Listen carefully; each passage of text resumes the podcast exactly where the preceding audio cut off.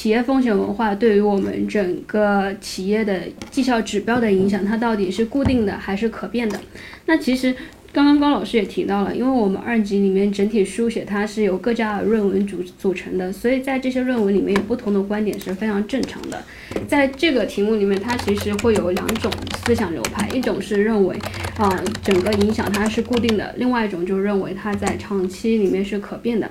那对于这种类型的题目，或者说这种概念性的题目，你其实只要能够掌握结论就可以了，你不需要在这个时候再去深究啊，为什么这个这家的观点是这个样子的，为什么那家观点是这样的。所以这个就是对于大家在呃我们整个关于知识点把握上面的一些